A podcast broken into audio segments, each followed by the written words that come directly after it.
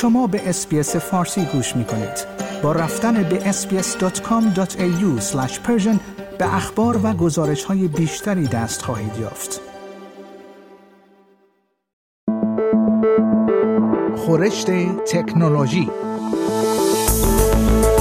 خورشت تکنولوژی یک پادکست هفتگی به زبان فارسی از رادیو SBS فارسی است.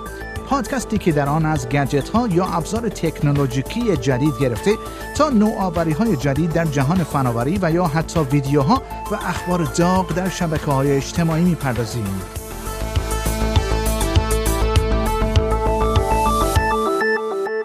به نظر می رسد با انتقاد دار ایالت ویکتوریا از کارت های مخصوص حمل و نقل عمومی مایکی شاید پایان استفاده از این کارت ها تا پایان سال 2023 باشیم. مایکی بیش از یک دهه پیش راه اندازی شد و تا کنون با هزینه های میلیون دلاری و مشکلات سیستمی مختلفی روبرو شده است. به گزارش 7 نیوز تیم پالاس خزانه دار گفت که با پایان رسیدن قرارداد با این کارت ها در نوامبر سال 2023 دولت درباره استفاده از آن تجدید نظر می کند. او گفت دولت می‌خواهد تجربه استفاده مسافران از سیستم حمل و نقل عمومی را بهبود دهد.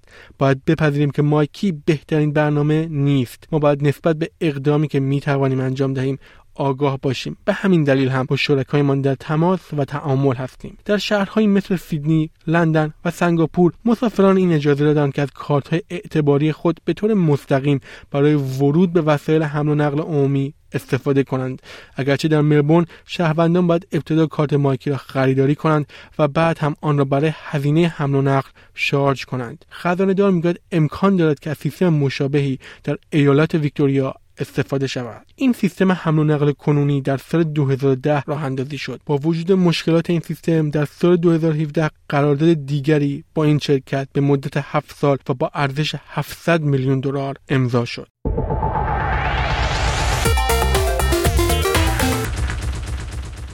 یک گروه هکری مدعی شده است که حساب توییتری 400 میلیون کاربر را هک کرده است.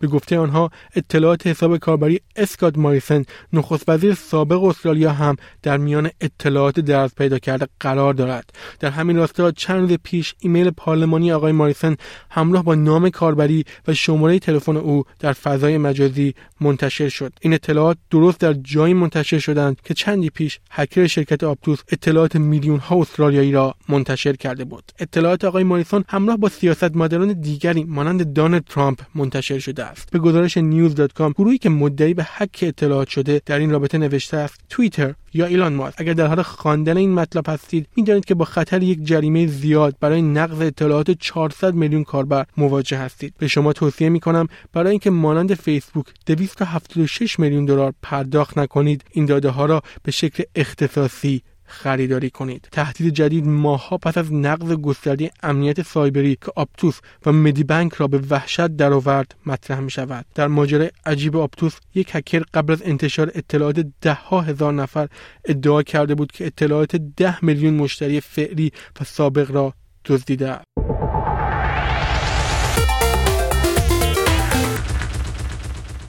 Tech Business News گزارش داده است که فیلترهای کلاهبرداری SMS Telstra ارسال میلیون ها پیام را مسدود کرده است. به گفته این شرکت از ابتدای آوریل 2022 این شرکت جلوی ارسال 225 میلیون پیام برای کلاهبرداری را گرفته است. این یعنی در هر دقیقه 775 پیام. در ماه جولای این شرکت در مورد نتایج کاربری جدید خود برای مسدود کردن SMS های کلاهبرداری صحبت کرده بود. نارل دوین افسر ارشد امنیت اطلاعات تسلا در آسیا و اقیانوسیه می‌گوید هر یک از این 225 میلیون کلاهبرداری محسود شده احتمالی کلاهبرداری از یک استرالیایی را کاهش داده است. این همچنین یادآوری این است که کلاهبرداران همیشه حضور دارند و تقریبا همه افراد دارای شماره تلفن همراه را در هنگام کمپینهایشان مورد هدف قرار می‌دهند.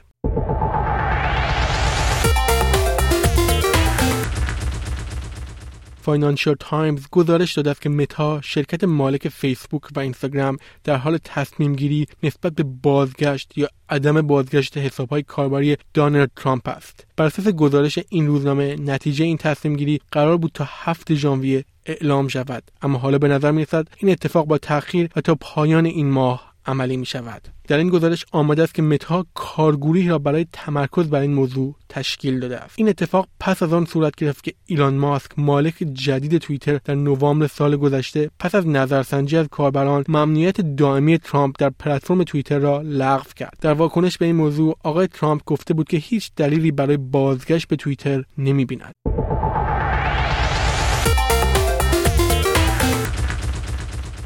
بر اساس شاخص میلیاردهای بلومبرگ ایلان ماسک مؤسس تسلا در 14 ماه گذشته رسما حدود 200 میلیارد دلار از دارایی شخصی خود را از دست داده است. این ضرر مالی بیشترین ضرر یک فرد در تاریخ است. در نوامبر 2021 در اوج بحران بازار مالی جهان در زمان پاندمی کووید 19 آقای ماسک ثروتمندترین فرد جهان بود. او آن زمان 340 میلیارد دلار او آن زمان 340 میلیارد دلار آمریکا ثروت داشت. اما اکنون ثروت او به 137 میلیارد دلار رسیده است. این یعنی در این مدت بیش از نیمی از ثروت مؤسس تسلا از دست رفته است. بخش زیادی از ثروت آقای ماسک به شرکت تسلا مرتبط است. شرکتی که سال پیش در بازار سهام وضعیت وحشتناکی را تجربه کرد.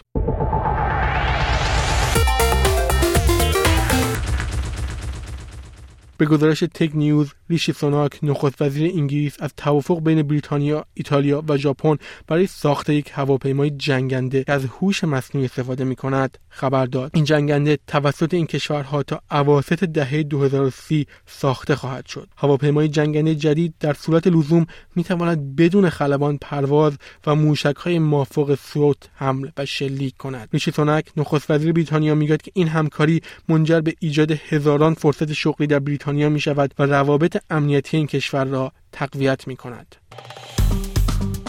like، share، comment. SBS فارسی را در فیسبوک دنبال کنید.